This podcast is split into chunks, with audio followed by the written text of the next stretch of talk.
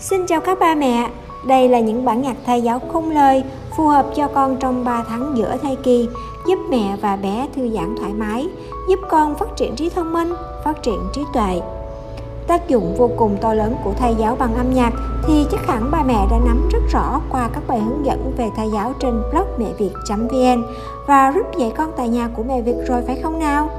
Chúc ba mẹ và các con sẽ có những giây phút bình an, thư giãn và vui vẻ nhé!